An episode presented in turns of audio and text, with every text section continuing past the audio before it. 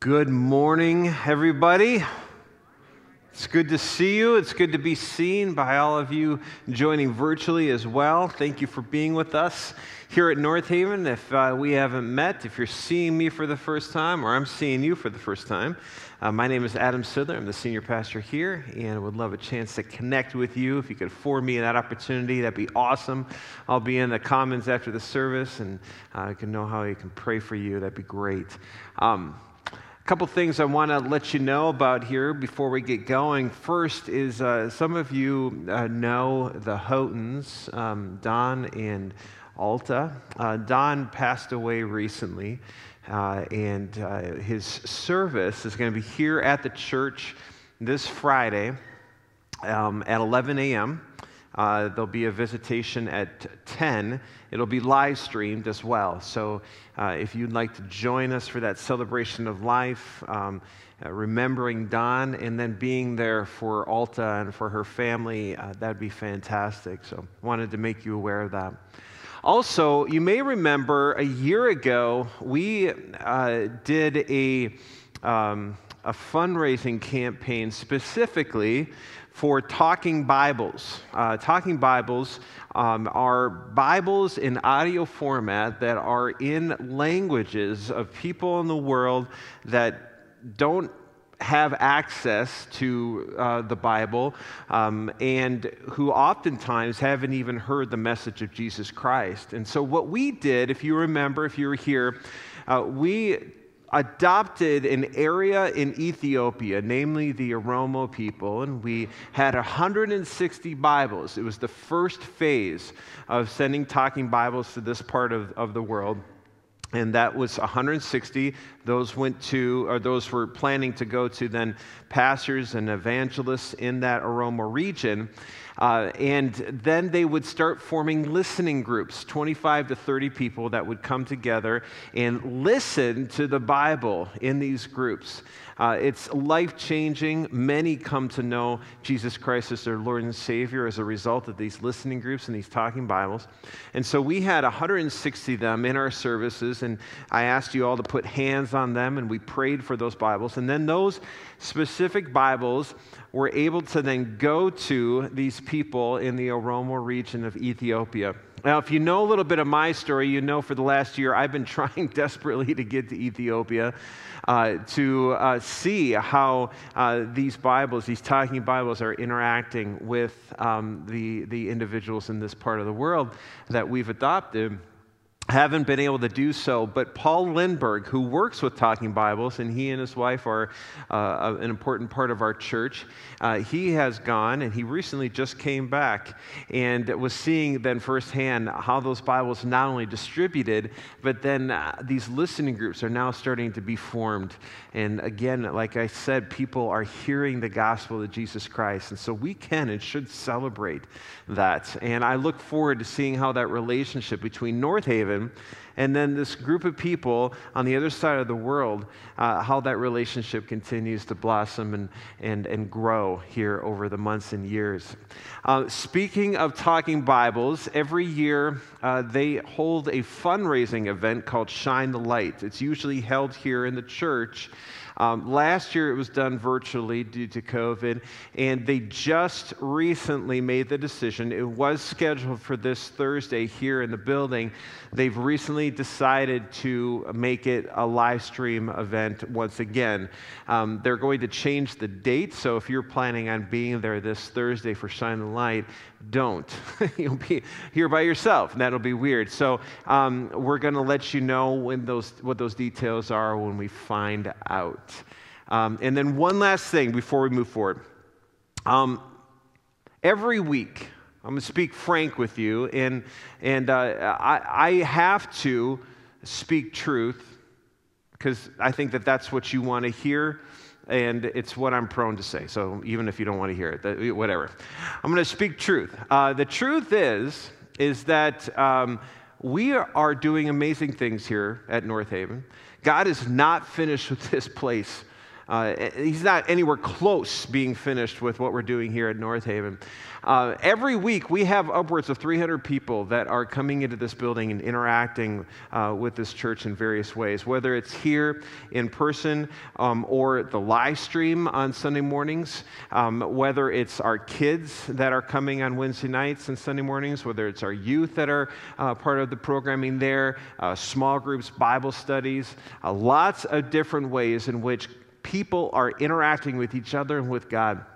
And not to mention that, but we're also doing, continue to do uh, really important things in our community. We want to make Jesus known in this community, but we also want to meet our community where it's at. Uh, just a couple of examples. You know, I, I, meet with the mayor of North St. Paul here on a regular basis, and we engage in conversations about how it is that uh, North Haven can continue to be involved in the lives of people that, that live in, these, in our neighborhoods. And then also, also, uh, uh, we pour into um, Richardson Elementary. Again, just another example of how it is that we, on the regular, uh, want to bless the, the, the, faculty, the teachers, the staff, the principal, um, and then certainly the students and their families in very tangible and then, more importantly, spiritual ways. Um, we want to shine the light of Jesus Christ as we meet people where they're at. We're doing that stuff a, uh, on a continual basis. Um, and, and, so, wh- what, I, what I'm hoping to do is to s- set a stage and, and, a, and a platform and then encourage you, whether you're here in the room or whether you're joining uh, us virtually, to join my wife and I this Christmas, this December, um, to courageously um, be financially generous. Um, I want you to pray about how God may be leading you to courageously be financially generous this Christmas. Um, however, that leading may, may be, um, I want to challenge you to say to God, God, how do you want me um, to be financially generous this Christmas season? Allow God to interact and to speak truth to you. Um, we aren't done here, um, but we need generous giving. This church needs generous giving in order to continue the important work that He's called us to. So pray about that. Wouldn't hurt to do that and allow God to speak to you in the midst of that. All right. Well, we have been going through a series. This is our second week, a series we're calling Silent Night, Holy Night. This is a phrase that we sing every Christmas. It's a phrase that we hear, certainly, but what does that really mean? What does silent night, holy night mean? Specifically, what it is that we're looking at over this six week series and today is how is it that we can find the balance between peace and significance? I mean, if you think about it, these are two very important words, are they not? Who doesn't want some semblance of peace in their life? I mean, if I asked any one of you, would you like some peace this Christmas? 100% you, you would say yes, would you not? And if I asked eh, um, any of you if you would like to experience significance, if you would like to not only understand your significance, but then understand the significance of, of why and, and, and who, uh, you would want to know that too. How is it that we can find the balance between peace, silent night, and significance, holy night, this Christmas? And last, last week, we looked at the peace of thankfulness and, and we, were, we were kind of doing a shot across the bow. It hadn't really been the Christmas season yet, right? Thanksgiving hadn't occurred, but yet, how is it that we could enter into Thanksgiving, or I'm sorry, Christmas, with an attitude of thankfulness? How could that perpetuate this Christmas, where we spend more time thanking God than we do making it clear to others and to God what we want or what we need? We looked at prayer, specifically how we're taught to pray and how it is that we're supposed to thank God, give Him the praise and adoration that He deserves, and then also petition for the sake of others. Pray for others. Not pray for ourselves, but pray for others, and then trusting that others will be praying for us. And so today we're going to now look at the significant sides. We're going to ping pong this. We'll go back and forth over the next weeks. But today we're going to look specifically at the significance of God with us. The significance of God with us. Namely, the, the name that is given to Jesus, Emmanuel, and, and the meaning of that name, God with us. What does that mean? What is the significance of that? Right away in the beginning, and I'm going to be jumping around through a different through a, a, handful of different passages if you would like to try to keep up with me you're more than welcome to otherwise if there's a passage that i think would bode well for you to turn to i certainly will let you know um, not all of these will be on the screen though but right away at the beginning what's the first book of the bible? Help me out. Genesis. Right away in Genesis chapter 3, we see God's desire and purpose, plan, his ideal. In Genesis chapter 3,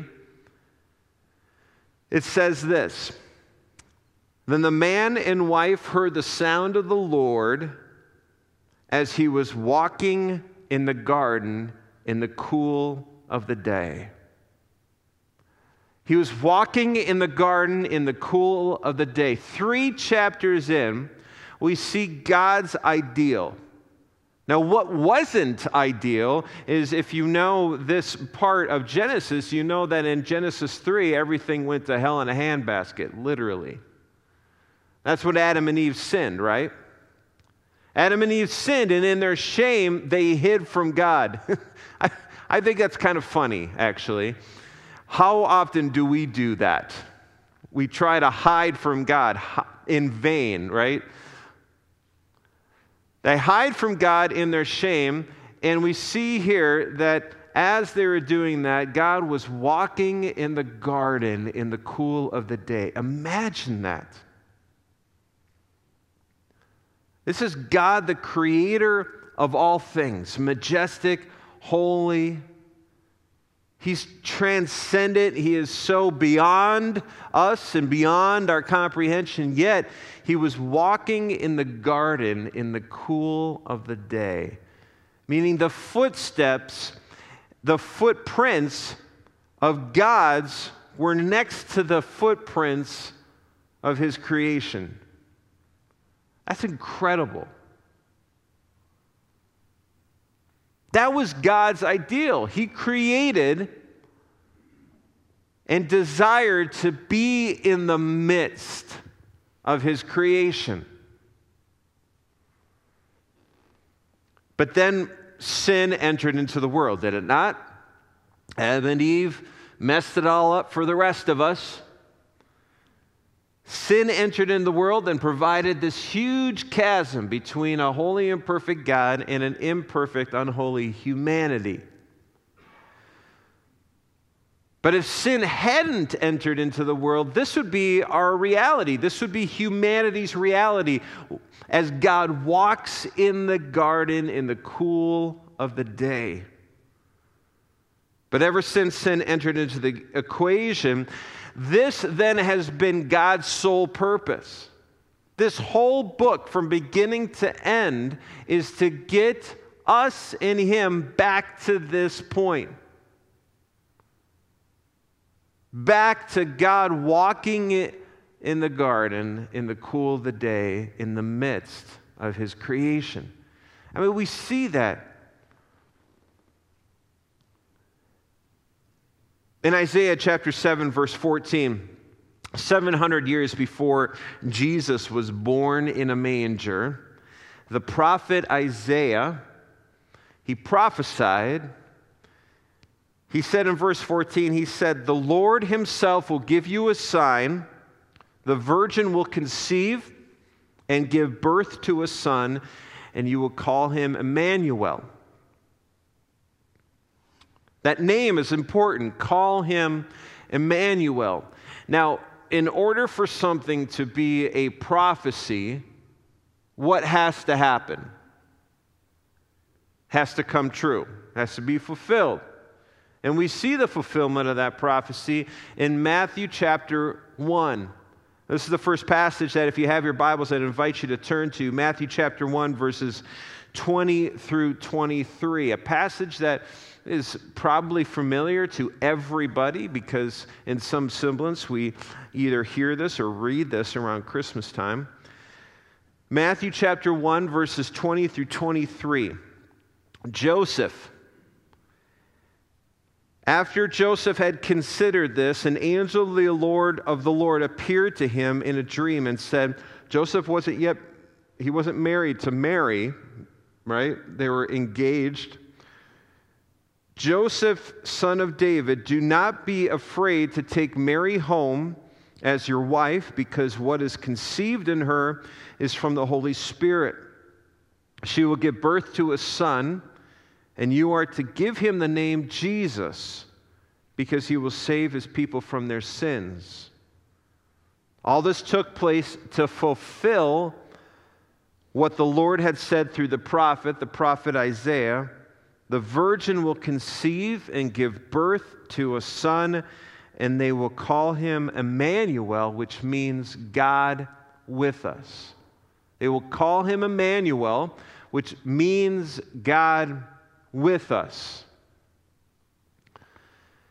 And all throughout Scripture, then, from the beginning, from Genesis chapter 3 to the very end, there is this constant refrain, this constant message that God is speaking to his people over and over and over again. In different ways, in different shapes, and different forms, God is constantly saying this I am with you.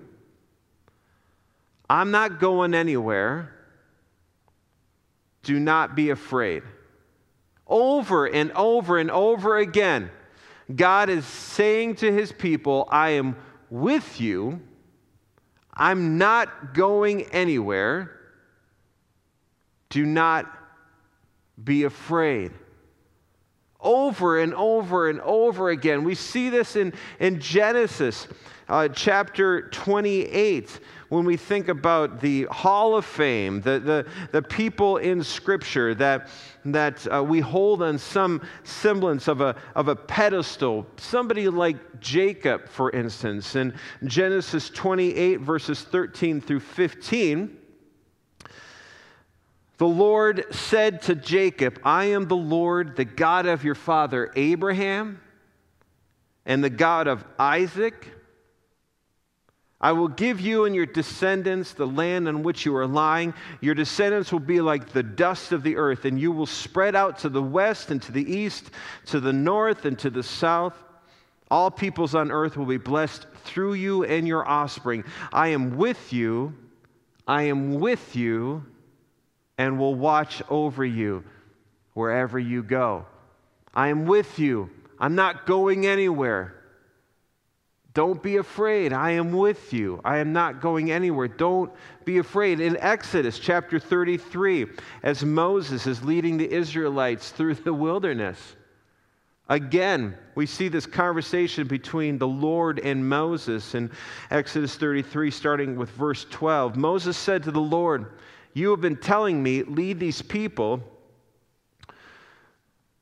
but you have not let me know whom you will send with me. You have said, I know you by name, and you have found favor with me. If you are pleased with me, teach me your ways, so that I may know you and continue to find favor with you. Remember that this nation is your people. And the Lord replies to Moses, My presence will go with you, and I will give you rest. Again, I'm with you. I'm not going anywhere. Don't be afraid. And this refrain, this message continues all the way to the end. In Revelation, the last book of the Bible, second to last chapter of the Bible, in Revelation 21, we now see the culmination behind God's purpose, the whole reason for everything that we see here in Scripture. In Revelation chapter 21, verses 1 through 4, it says this John, the Apostle John, having this vision, then I saw a new heaven and a new earth.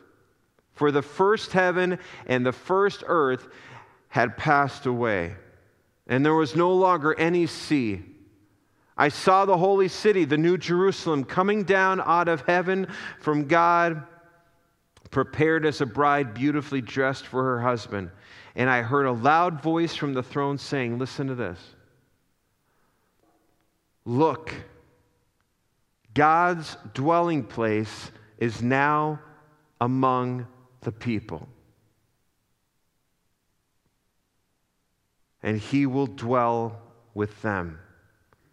They will be his people, and God himself will be with them and be their God.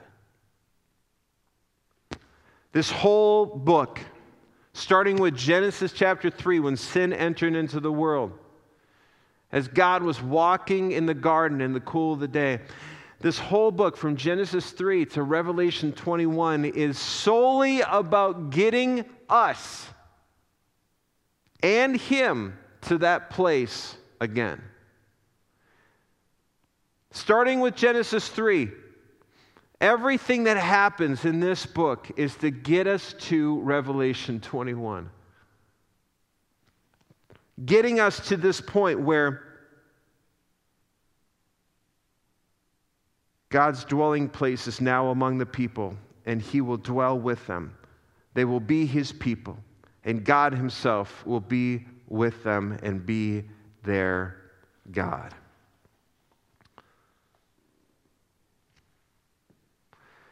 In Revelation chapter 21, sin is forever abolished and there's no more death, there's no more mourning, there's no more crying, there's no more pain. God's no longer saying the refrain over and over again I am with you, I'm not going anywhere, don't be afraid. In Revelation 21, there's no need to say that because now we are in his midst and he is in ours because he's once again walking in the garden in the cool of the day. That's always been his goal. Let me give you an illustration. I have committed an egregious, horrible crime. I didn't really, but bear with me. I committed an egregious, horrible crime.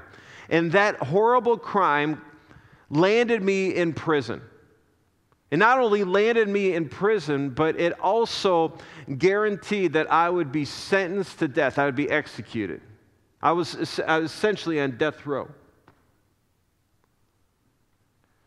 Before I had committed this crime, I had this, this perfect, harmonious relationship with my father. We were together. He was in my midst, and I was in his. But now, being in prison and being on death row, waiting for my, waiting my eventual execution, now there was this barrier between he and I. I obviously had no freedom. I could not freely go. I could not fr- freely leave at my own will. I, I, I was behind bars. My father, on the other hand, could, could move around freely. He was able to come and go. And he would come and visit, and he would assure me over and over and over again, I am with you. I'm not going anywhere. Don't be afraid. Over and over again, my father would communicate to me, I am with you. I'm not going anywhere. Don't be afraid. And then something amazing happened, and I, I, I can't understand it. I, I, I, I can't really calculate it in any way, shape, or form. That's just what makes my father so incredibly special, is that he became this person, Jesus, and actually became an inmate himself inside of the same prison that I was in. And if that wasn't crazy enough, the state and the, and the warden actually allowed Jesus to then assume my punishment. He didn't, he didn't take my guilt. He wasn't guilty. He was innocent, clearly innocent, but he, for some reason, was allowed to take the execution from me because of what I did.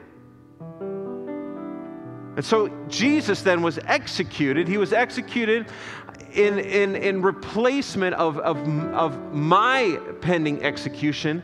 And if that wasn't crazy enough, then the door flung open and I was told that I could leave. I could go. I was guilty. Everybody knew I was guilty. It was obvious. I admitted my guilt. But yet, my guilt was sufficiently taken care of through the execution of Jesus, which allowed me then to go freely. To not only go freely, but then to be able to walk and talk freely with my Father. When we think of Christmas, we think of Jesus in the manger. We should. That is amazing.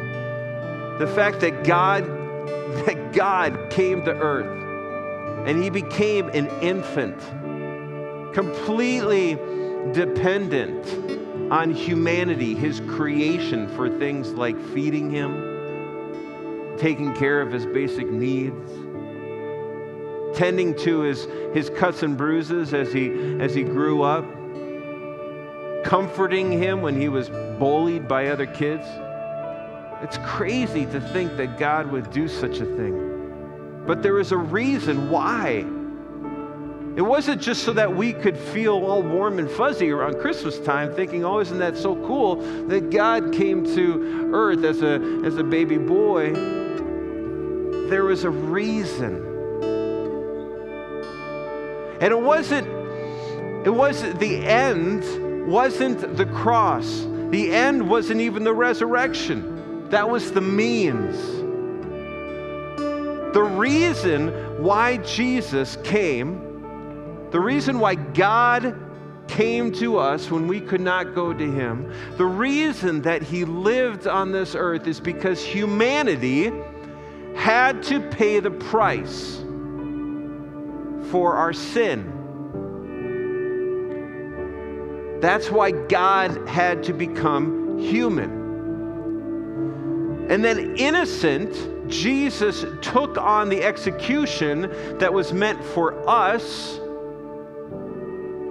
He took on our sin, even though we were clearly guilty, even though we clearly deserved that punishment. Jesus took it on and then died on the cross for you and for me, and then rose from the dead because death needed to be defeated.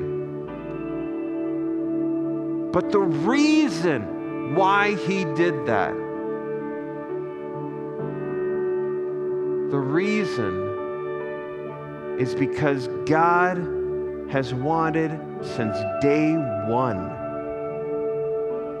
to walk in the garden in the cool of the day with you and with me.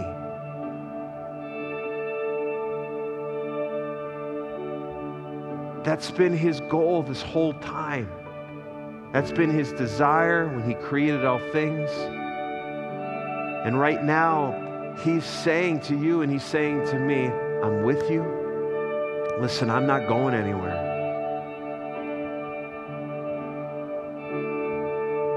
Don't be afraid.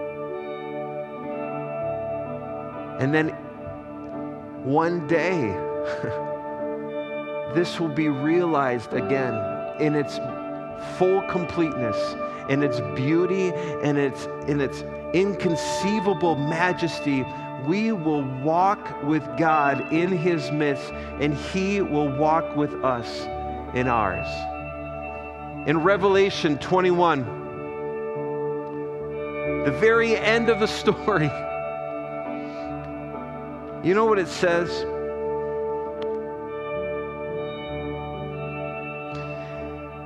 They will be his people, and God himself will be with them and be their God. He will wipe every tear from their eyes. There will be no more death.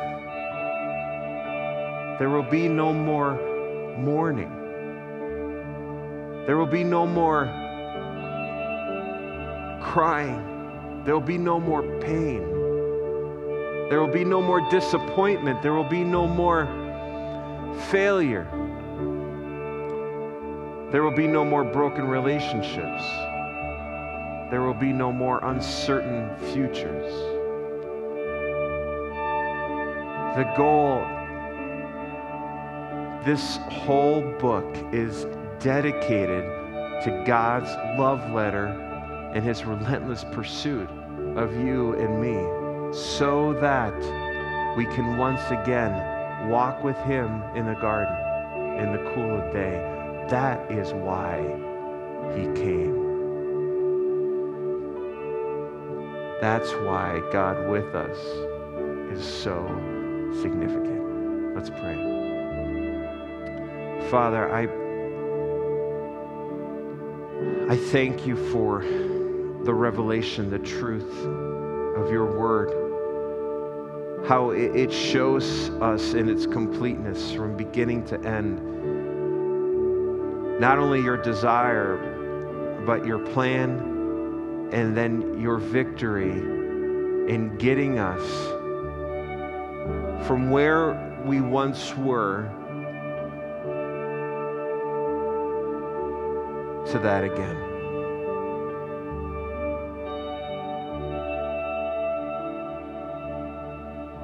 You have not abandoned us even when we have abandoned you, you remain faithful, you remain true. You are with us. You're not going anywhere. We shall not be afraid. Thank you for pursuing us so that for those who have entrusted their lives to you, who believe that Jesus Christ is the Son of God, who believe that he came to us, Emmanuel, God with us, and then died on the cross, having taken our punishment as his own, and then rose from the dead, defeating death providing a way everlasting, and that by believing in Jesus that we are saved and guaranteed that we will once again walk in the garden with you in the cool of the day. Thank you. Thank you. This in your name. Amen. Would you stand as we respond here this morning?